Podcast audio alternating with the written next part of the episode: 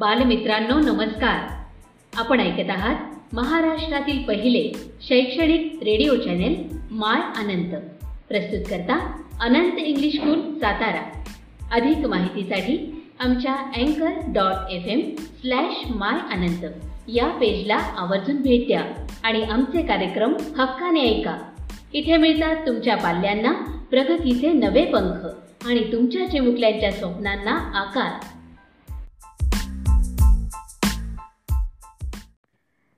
विद्यार्थी मित्रांनो नमस्कार. आज आपण क्रियाविशेषण हा भाग अभ्यासणार आहोत. मागील येतेत आपण नाम सर्वनाम विशेषण व क्रियापद या विकारी शब्दांचा अभ्यास केलेला आहे. तुमच्या पाठ्यपुस्तकातील पान क्रमांक सतरावरती एक परिच्छेद तुम्हाला वाचण्यासाठी दिलेला आहे. रवी वारंवार आजारी पडतो. त्याचे घर शाळेच्या पलीकडे आहे. मी अनेकदा त्याच्या घरी जातो. आजही गेलो होतो. मला पाहताच तो झटकन उठला. मी त्याला म्हणालो तू हल्ली सारखा आजारी पडतो आहेस. मी काल तुझी खूप वाट पाहिली. मला तुझ्याशिवाय अजिबात करमत नाही. मी तुला नेहमी सांगतो की दररोज व्यायाम कर. तुझ्या शरीराची ताकद आपोआप वाढेल. आता हा परिच्छेद ऐकल्यानंतर तुमच्या लक्षात येईल की रवी वारंवार आजारी पडतो. या छोटी छोटी वाक्ये दिलेली आहेत या परिच्छेदामध्ये. आता रवी वारंवार आजारी पडतो या पहिल्या वाक्यामध्ये पडतो हे काय क्रियापद आहे? मग आता ह्या क्रियापदाबद्दल अधिक माहिती सांगणारा शब्द वाक्यामध्ये आलेला आहे. तो कोणता? रवी आजारी पडतो. पण कसा आजारी पडतोय? तर वारंवार आजारी पडतोय. मग पडतो या क्रियापदाविषयी अधिकची माहिती जास्तीची माहिती सांगणारा शब्द कोणता आहे? तर वारंवार. त्याचे घर शाळेच्या पलीकडे आहे. त्याचे घर शाळेच्या पलीकडे आहे. घर आहे पण कुठे आहे? तर शाळेच्या पलीकडे. म्हणजे आहे या क्रियापदाविषयी अधिक माहिती सांगणारा शब्द कोणता आलेला या वाक्यात? तर पलीकडे. आता पुढचं वाक्य मी अनेकदा त्याच्या घरी जातो. मी त्याच्या घरी जातो. जातो या क्रियापदाविषयी. अधिक माहिती सांगणारा शब्द या वाक्यातला कोणता? तर अनेकदा. आजही गेलो होतो. गेलो होतो होतो या क्रियापदाविषयी. आजही या शब्दाने अधिक माहिती सांगितलेली. मला पाहताच तो झटकन उठला.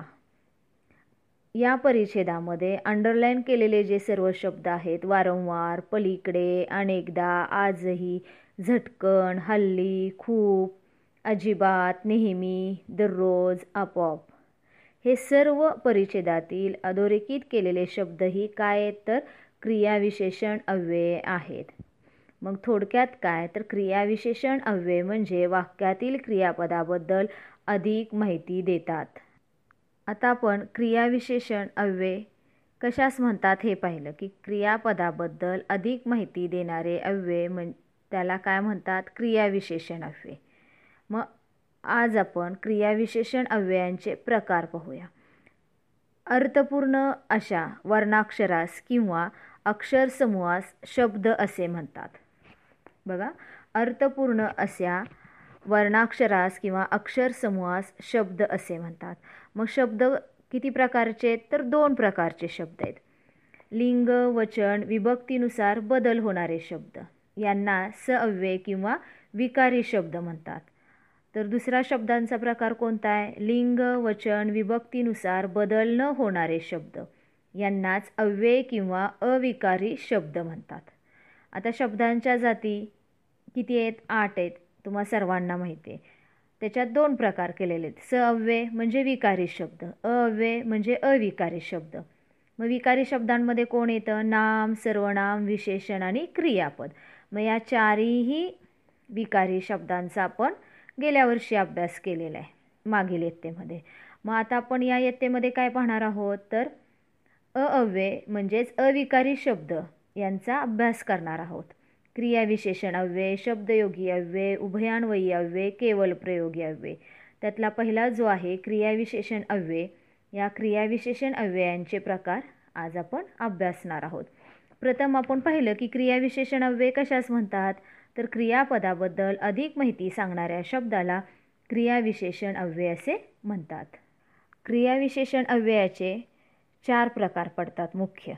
त्यातील पहिला प्रकार आहे कालवाचक क्रियाविशेषण अव्यय. या कालवाचक क्रियाविशेषण अव्ययावरून क्रियेच्या काळाचा बोध होतो वेळेचा बोध होतो. त्याला कालवाचक क्रियाविशेषण अव्यय असे म्हणतात. मग कोणकोणती आहेत कालवाचक क्रियाविशेषण अव्यय?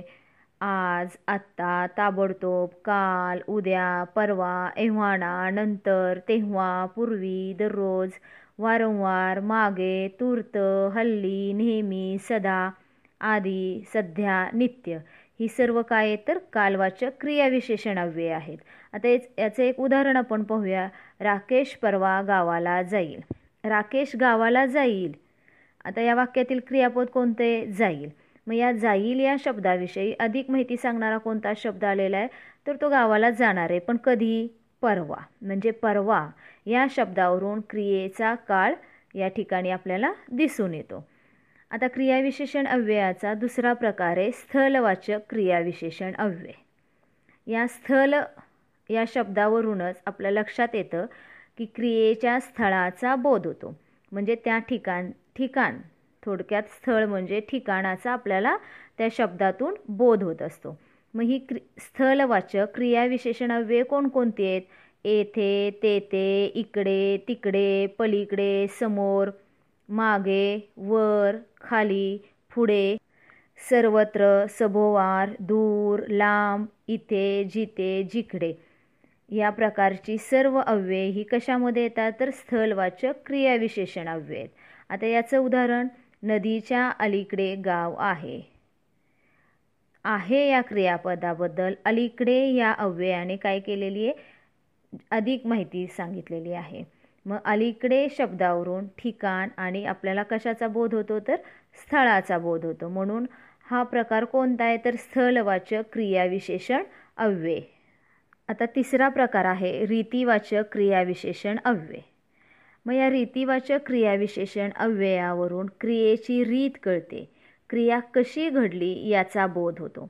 मग आता रीतिवाचक क्रियाविशेषण अव्ययाची कोणकोणती उदाहरणं आहेत? तर हळूहळू सावकाश जलद पटकन झटकन चटकन खचित खरोखर उगीच व्यर्थ फुकट आपोआप पटपट. उदाहरणार्थ महेश उभ्याने गटागटा पाणी पितो. महेश उभ्याने पाणी पितो. पण कसा पितो आहे गटागटा आहे म्हणजे पाणी पिण्याची जी क्रिया आहे ती कशी घडते याचे उत्तर आपल्याला गटागटा या शब्दातून मिळते. म्हणजेच थोडक्यात क्रिया कशी घडली याचा बोध होतो. म्हणून याला रीतिवाचक क्रियाविशेषण अव्यय असे म्हणतात. चौथा प्रकारे परिमाणवाचक क्रियाविशेषण अव्यय यालाच दुसरं नाव आहे संख्यावाचक क्रियाविशेषण अव्यय परिमाणवाचक क्रियाविशेषण अव्यय यालाच दुसरं नाव आहे संख्यावाचक क्रियाविशेषण अव्यय. मग आता या संख्यावाचक परिमाणवाचक क्रियाविशेषण अव्यय यावरून क्रियेचे परिमाण म्हणजेच किती वेळा घडली क्रिया हे दिसून येते. मग याची कोणकोणती उदाहरणे तर किंचित काहीसा दोनदा अत्यंत मोजके अनेकदा भरपूर खूप नेहमी थोडा बिलकुल मुळीच क्वचित अतिशय पूर्ण. ही सर्व काय तर परिमाणवाचक म्हणजे संख्यावाचक क्रियाविशेषण अव्ययाची उदाहरणं आहेत. आम्ही भरपूर पाणी प्यालो. आम्ही पाणी प्यालो पण कसे पिलोय? तर भरपूर पाणी प्यालोय आम्ही. म्हणजे वरील वाक्यामध्ये पाणी किती पिले? याचे उत्तर आपल्याला मिळते. म्हणजेच थोडक्यात वाक्यातील क्रिया केव्हा घडली कोठे घडली किती वेळा घडली कशी घडली यावरून क्रियाविशेषण अव्ययाचे चार मुख्य प्रकार पडतात. बघा पुन्हा एकदा वाक्यातील क्रिया केव्हा घडली कोठे घडली किती वेळा घडली कशी घडली यावरून क्रियाविशेषण अव्ययाचे चार मुख्य प्रकार पडतात. आता तुमच्या पाठ्यपुस्तकातील पान क्रमांक पंचवीसवरती क्रियाविशेषण अव्ययांचे प्रकार दिलेले आहेत. कालवाचक क्रियाविशेषण अव्यय स्थलवाचक क्रियाविशेषण अव्यय रीतिवाचक क्रियाविशेषण अव्यय परिमाणवाचक म्हणजेच त्याचं दुसरं नाव आहे संख्यावाचक क्रियाविशेषण अव्यय. असे चारही प्रकार क्रियाविशेषण अव्ययांचे दिलेले आहेत. त्या ठिकाणी उदाहरणं दिलेली आहेत. ती तुम्ही वाचायचेत. त्याच्यानंतर वहीमध्ये लिहून काढायचेत. एक एक उदाहरण प्रत्येक क्रियाविशेषण अव्यय प्रकाराचं उदाहरणही तुम्हाला दिलेलं आहे. पूर्वी शिक्षक पगडी घालत असत. शिक्षक पगडी घालत असत. पूर्वी या पूर्वी या शब्दाने असत घालत असत या क्रियापदाविषयी जास्तीची माहिती सांगितलेली आहे अधिकची माहिती सांगितलेली आहे. त्यामुळं पूर्वी हे अव्यय जे आहे हे कालवाचक क्रियाविशेषण अव्यय आहे. त्यानंतर दुसरं स्थलवाचक क्रियाविशेषण अव्यय याचं एक उदाहरण दिलेलं आहे सभोवार जंगल होते. जंगल होते पण कसे कुठे तर सभोवार होते. स्थलवाचक क्रियाविशेषण आले. गोगलगाय हळू चालते. गोगलगाय चालते पण कशी चालते? हळू. रीतीवाचक क्रियाविशेषण अव्यय आलं. टोपलीत फुले भरपूर आहेत. टोपलीत फुले आहेत पण किती आहेत? भरपूर आहेत. म्हणजे या ठिकाणी भरपूर हे काय झालं? परिमाणवाचक संख्यावाचक क्रियाविशेषण अव्यय आता या ठिकाणी जी उदाहरणं दिलेली आहेत तुम्हाला कालवाचक क्रियाविशेषणाव्ययाचं त्यातील कोणतीही दोन उदाहरणं घ्यायची आणि या दोन उदाहरणांचा वापर करून वाक्य तयार करायचे. म्हणजे कालवाचकमध्ये पहिलं उदाहरण आहे आधी. तर आधी हे क्रियाविशेषण घ्या आणि या आधी या क्रियाविशेषण अव्ययाचा वापर करून तुम्ही वाक्य तयार करायचे. असे प्रत्येक चारही प्रकारामधली दोन दोन उदाहर क्रियाविशेषण अव्यय घ्या. त्याचा वापर करून वाक्य तयार करा. आता याच ठिकाणी तुम्हाला एक प्रश्न दिलेला आहे की खाली दिलेल्या शब्दांचे क्रियाविशेषण अव्ययांच्या प्रकारानुसार वर्गीकरण करा. चार टोपल्या दिलेल्या आहेत. या चारही टोपल्यामध्ये प्रकारां जे आहेत म्हणजे क्रियाविशेषण अव्यय जी उदाहरणं दिलेली आहेत ते प्रकारानुसार त्याच्यामध्ये लिहायची आहेत. त्याच्यानंतर शब्द कोडे सोडवूया असा एक प्रश्न आहे की खालील चौकोनातील अक्षरांमध्ये क्रियाविशेषण अव्यये लपलेली आहेत. उभ्या आडव्या व तिरप्या पद्धतीने अक्षरे घेऊन क्रियाविशेषण अव्यय तयार करावं दिलेल्या जागेत लिहा. या ठिकाणी तुम्हाला तीन क्रियाविशेषण अव्यय तयार करून दिलेली आहेत बघा. थोडासा. उभा उभ्या लाईनमधलं. आडव्या लाईनमध्ये मोजके. आणि असा तिरखा तिरक एक क्रियाविशेषण एक काही. या पद्धतीनं तुम्ही काय करायचे? अक्षरं घ्यायचेत उभ्या आडव्या तिरप्या पद्धतीने आणि क्रियाविशेषण अव्यय तयार करायचेत पुस्तकावरती न लिहिता वहीमध्ये ती लिहून काढायची आहेत. पान नंबर एकोणतीसवरती. एक तक्ता पूर्ण करण्यासाठी तुम्हाला दिलेला आहे. वाक्य दिलेली आहेत. क्रियापद तुम्हाला त्यातलं ओळखायला सांगितलेले. क्रियाविशेषण कोणतं आहे ते ओळखून लिहायचे आणि क्रियाविशेषणाचा प्रकार लिहायचा आहे. पहिलं वाक्य आपण पाहूया. काल तो मुंबईला गेला. या वाक्यातील क्रियापद कोणते? गेला. मग गेला या शब्दाविषयी अधिक माहिती सांगणारा शब्द कोणता आहे? तर काल तो मुंबईला गेला. पण कधी गेलाय? काल गेलेला आहे मग क्रियापद कोणतं याच्यातलं गेला? क्रियाविशेषण कोणतं आलं? काल. आणि क्रियाविशेषणाचा प्रकार कोणता आला? तर कालवाचक क्रियाविशेषण आलं. दुसरं वाक्य आहे तो भरभर जेवतो. या वाक्यातील जेवतो हे क्रियापद झालं. तो जेवतो पण कसा जेवतोय? भरभर जेवतोय. म्हणजे क्रियापद या ठिकाणी जेवतो आला क्रियाविशेषण भरभर आलं आणि क्रियाविशेषणाचा प्रकार कोणता आला? रीतिवाचक क्रियाविशेषण. तिसरं वाक्य इथे शहाळी मिळतात. इथे मिळतात काय मिळतात? तर शहाळी मिळतात. म्हणजे शहाळी मिळतात पण कुठे? इथे. म्हणजे या वाक्यातील मिळतात हे काय आहे? क्रियापद. आणि इथे हे काय झालं? क्रियाविशेषण झालं. आणि क्रियाविशेषणाचा प्रकार कोणता आला? स्थलवाचक. कारण इथे इथे म्हणजे ठिकाण दर्शवतोय हा शब्द. चौथं वाक्य मी तो धडा दोनदा वाचला. वाक्यातील क्रियापद कोणते? वाचला. मी तो धडा वाचला. पण किती वेळा वाचलेला आहे दोनदा वाचलेला आहे मग क्रियाविशेषण या ठिकाणी दोनदा आले. आणि क्रियाविशेषणाचा प्रकार कोणता आला? संख्यावाचक. या संख्यावाचकलाच दुसरं नाव आहे परिमाणवाचक क्रियाविशेषणावे या पद्धतीने ही चारही वाक्य त्यांची क्रियापद क्रियाविशेषण आणि क्रियाविशेषणाचा प्रकार हाही तक्ता तुम्ही वहीमध्ये लिहून ठेवा. त्याच्यानंतर दुसरा अजून एक प्रश्न तुम्हाला दिलेला आहे. खालील वाक्यात कंसातील योग्य रीतिवाचक क्रियाविशेषण अव्यय लिहा. तुम्हाला या ठिकाणी रीतिवाचक क्रियाविशेषण अव्यय कंसामध्ये दिलेले आहेत. ढसाढसा सावकाश टपटप आपोआप आणि ही चारही रीतिवाचक क्रियाविशेषण अव्यय या चारही वाक्यांमध्ये ज्या रिकाम्या जागा आहेत त्या ठिकाणी ठेव लिहायचेत योग्य आणि वाक्य पूर्ण करायचे आहेत. अशा पद्धतीनं तुम्ही क्रियाविशेषण अव्यय म्हणजे काय? तर क्रियापदाबद्दल अधिक माहिती सांगणाऱ्या शब्दाला क्रियाविशेषण अव्यय असे म्हणतात. क्रियाविशेषण अव्ययांचे किती प्रकार आहेत? चार प्रकार आहेत. त्यांची कोणकोणती उदाहरणे आहेत? या सर्व घटकांचा अभ्यास करायचा आहे. जे प्रश्न आहेत ते प्रश्न तुम्ही वहीमध्ये लिहून ठेवायचे आहेत. धन्यवाद.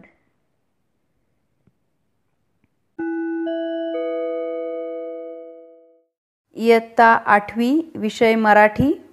या पुस्तकातील असा रंगारी श्रावण ही कविता अभ्यासूयात. या कवितेचे कवी आहेत ऐश्वर्य पाटकर. प्रसिद्ध लेखक आहेत कवी. भूईशास्त्र या कविता संग्रहाला दिल्लीच्या भारतीय साहित्य अकादमीचा पहिलाच राष्ट्रीय साहित्य अकादमी युवा पुरस्कार मिळालेला आहे. या कविता संग्रहातील कवितांचा उडिया हिंदी बंगाली उर्दू आणि इंग्रजी भाषांमध्ये अनुवाद झालेला आहे. दोन हजार बारा साली भारत सरकारच्या सांस्कृतिक मंत्रालयातर्फे चीन भेटीसाठी मराठी साहित्यिकांचा प्रतिनिधी म्हणून त्यांना निवडलेलं होतं. कवितेचा आशय थोडक्यात पाहूयात. श्रावण महिना हा आनंदाचा ऋतू. श्रावणात निसर्ग बहरतो आणि सण व्रतवैकल्यांनी माणूस सुखावतो. श्रावणातील निसर्गाच्या विविध रूपांचे व माणसाच्या आनंदमय जीवनाचे सुंदर शब्दात या कवितेत वर्णन केलेले आहे. प्रथम कविता ऐकूयात. असा रंगारी श्रावण रंग उधळीत येतो. सृष्टीचा ग चित्रकार हिरवा देखावा रेखितो. कलावंत हा साजिरा काय त्याची कलागत जागोजागी चित्रांचीच त्यानं मांडली पंगत. नाचे दरी डोंगरात झिमा खेळतो नदीशी. रिमझिम पहाळीचं गाणं बोलतो झाडांशी. वेण्या गुंफितो वेलींच्या वेली लाजल्या लाजल्या. पाना फुलांचे पातळ थेंबा थेंबानी सजल्या. झुले पोरींना झुलाया असे टांगतो झाडाला. देतो झुलता झुलता लय पोरींच्या गाण्याला. पोरांमध्ये खेळायला होतो श्रावण खेळगा. दहीहंडीच्या संगती चिंब गोपाळ अवघा. पावसाचं घर कसं लख उन्हात बांधतो. खोडी काढून खट्याळ झाडा आडतो लपतो. इंद्रधनुष्याचा बांध असा नभाला घालतो. रंगीबेरंगी फुलांची नक्षी रानात गोंदतो. असा रंगारी श्रावण रंग उधळीत येतो. हिरव्या सृष्टीच्या मळ्यात खोपा करून राहतो. या कवितेचा भावार्थ पाहूयात. असा रंगारी श्रावण रंग उधळीत येतो. सृष्टीचा गा चित्रगार हिरवा देखावा रेखितो. रंगारी म्हणजे रंगाचं काम करणारा कारागीर. आता रंगारी रंगाचं काम करतो आणि श्रावणसुद्धा सृष्टीमध्ये वेगवेगळे रंग भरतो. म्हणून इथे रंगारी श्रावण आहे की जो सृष्टीमध्ये विविध प्रकारचे रंग भरत असतो. उधळीत येतो म्हणजे पसरवीत येतो विखरत येतो. सृष्टी म्हणजे निसर्ग. चित्रकार म्हणजे चित्र काढणारी व्यक्ती. हिरवा म्हणजे हिरवा. रेखितो म्हणजे रेखाटतो. देखावा म्हणजे दृश्य. श्रावण महिन्यात निसर्गात होणारे विलोभनीय व मनोहर दृश्य त्यांचं वर्णन कवी करतात आणि ते करत असताना म्हणतात श्रावण हा रंगांचा जादूगार आहे. तो सृष्टीमध्ये विविध रंग उधळीत येतो. सृष्टीचा हा चित्रकार आहे आणि हा चित्रकार आपल्याजवळ असणाऱ्या कुंचल्याच्या साह्याने सर्वत्र हिरवा देखावा रेखाटतो सर्वत्र हिरवा रंग पसरवतो. कलावंत हा साजिरा काय त्याची कलागत? जागोजागी चित्रांचीच त्यांनी मांडली पंगत. कलावंत म्हणजे कलाकार. साजिरा म्हणजे अतिशय सुंदर. कलागत म्हणजे कलाकृती. पंगत म्हणजे रांग. मुलांनो श्रावण हा सुंदर कलाकार आहे. त्याची किमया त्याची जादूगरी काय बरं सांगावी? हा किमयागार अजब आहे. जागोजागी निसर्गात जणू त्याने चित्रांचीच रांग मांडली आहे. सर्वत्र पंक्तीत बसलेली चित्रच चित्र दिसत आहेत. नाचे दरी डोंगरात झिम्मा खेळतो नदीशी रिमझिम पहाळीचं गाणं बोलतो झाडांशी. झिम्मा म्हणजे सर्व मुलींनी फेर धरून केलेला एक नाच असतो. पहाळीचं म्हणजे थेंबांच्या सरीचं. हा श्रावण दरीखोऱ्यात डोंगरात सर्वत्र नाचतो. नदीबरोबर झिम्मा खेळतो. रिमझिम सरींचं मधुर गाणं तो झाडांशी गातो. निसर्गातील प्रत्येक घटकाशी त्याचा खेळ चालू आहे. गाणं म्हणणं चालू आहे. वेण्या गुंफी तो वेलींच्या वेली लाजल्या लाजल्या. पाना फुलांचे पातळ थेंबा थेंबाणी सजल्या. वेण्या म्हणजे केसांची तिपेडी वेणी घालतो आपण. तशा वेली एकमेकात गुंतलेल्या आहेत आणि जणू काही त्यांची वेणीच घातली गेलेली आहे. आणि ही वेणी श्रावण घालतोय आणि त्यामुळे त्या वेली लाजलेल्या आहेत असं म्हटलंय. वेलीच्या तो जेव्हा वेण्या घालतो तेव्हा वेली लाजून लाजून जातात. वेली मग पानाफुलांचे पातळ नेसून थेंब ठसवून सजतात नटतात. पातळ म्हणजे साडी जी स्त्रिया नेसतात ती. मग त्यांनी पाना फुलांचे पातळ थेंब थेंब घेतलेले आहेत आणि त्यांनी त्या स्वतःला त्यांनी सजवलेलं आहे. झुले पोरींना झुलाया असे टांगतो झाडाला देतो झुलता झुलता लय पोरींच्या गाण्याला. लय म्हणजे नाद. तो काय करतो? पोरीबाळींना झोका घेण्यासाठी श्रावण झाडांना झुले टांगतो. त्यांना झोके देतो. झुलवता झुलवता मुलींच्या गाण्यांना नादमय लयसुद्धा देतो. श्रावणात निसर्ग एवढा सुंदर असतो सगळेजण निसर्गात फिरतात. झाडांना झुले बांधतात आणि त्याच्यावर खेळत असतात. मग यांना झुले देण्यासाठी तो येतो. झुलवता झुलवता मुलींच्या गाण्यांना नादमय लयसुद्धा देतो. श्रावणात वाऱ्यांचा सरींचा एक आवाज असतो. तोच आवाज या झुल्यांना दिलेला आहे. पोरांमध्ये खेळायला होतो श्रावण खेळगा. दही हंडीच्या संगती चिंब गोपाळ अवघा. खेळगा म्हणजे खेळगडी. सोबत खेळणारा सवंगडी.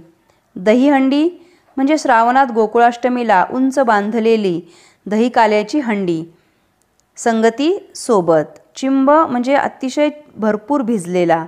गोपाळ म्हणजे श्रीकृष्ण. अवघा म्हणजे सर्व. लहान मुलांच्या खेळात श्रावण त्यांचा सवंगडी होतो आणि दहीहंडीच्या काल्यात त्यांच्या संगे प्रेमाने संपूर्ण चिंब भिजलेला बाळकृष्णच होतो. श्रावण जेव्हा येतो तेव्हा प्रत्येकाबरोबर असतो. प्रत्येकाला ओलाचिंब करून भिजवून सोडतो. पावसाचं घर कसं लख उन्हात बांधतो खोडी काढून खट्याळ झाडा आडतो लपतो. खट्याळ म्हणजे खोडकर. लख म्हणजे स्वच्छ. झाडाआड म्हणजे झाडामागे. पहा शुभ्र उन्हात तो पावसाचं घर बांधतो आणि खोडकर श्रावण पावसाची खोड काढून मस्करी करून झाडामागे लपतो. ऊन पावसाचा ऊन सावलीचा खेळ चालू असतो. त्या खेळाचं वर्णन इथे केलेलं आहे. इंद्रधनुष्याचा बांध असा नभाला घालतो. रंगीबेरंगी फुलांची नक्षी रानात गोंधतो. इंद्रधनुष्य म्हणजे ऊन पाऊस एकत्र येऊन आकाशात उमटलेला सात रंगांचा झोत. बांध म्हणजे अटकाव नभ म्हणजे आकाश. गोंदतो म्हणजे ठसवतो. आकाशाच्या अफाट निळाईत श्रावण इंद्रधनुष्याचा सप्तरंगी बांध घालतो. रंगीबेरंगी फुलांची नक्षी हिरव्या रानात सजवतो. म्हणजे जसं आपण गोंधन काढतो अंगावर आणि ते अगदी ठसठसीत दिसतं तशी ही सगळी नक्षी संपूर्ण निसर्गात ठसठसून काढलेली त्याने दिसते. असा रंगारी श्रावण रंग उधळीत येतो. हिरव्या सृष्टीच्या मळ्यात खोपा करून राहतो. खोपा करणे घरटे करणे. हा रंगारी श्रावण रंग उधळीत उधळीत येतो. निसर्गातील प्रत्येक घटकामध्ये रंग उधळत असतो आणि हिरव्या निसर्गाच्या मळ्यात आपले घरटे बांधून राहतो. हा एक निसर्गाचाच भाग होतो आणि या निसर्गातच राहू लागतो. पुढील कित्येक महिने तो या सृष्टीचं या निसर्गाचं पूर्णपणे कायापालट करून तो या निसर्गासोबतच राहत असतो.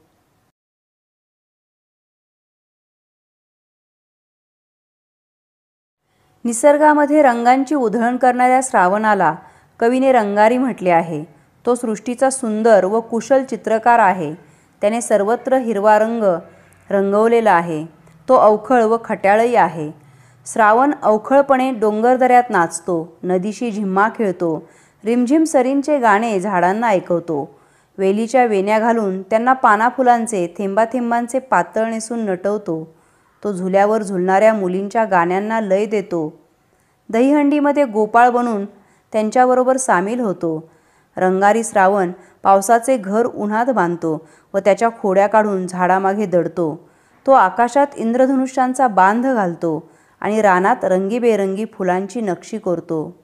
आणि शेवटी रंगारी श्रावण हिरव्या मळ्यांमध्ये खोपा करून राहतो.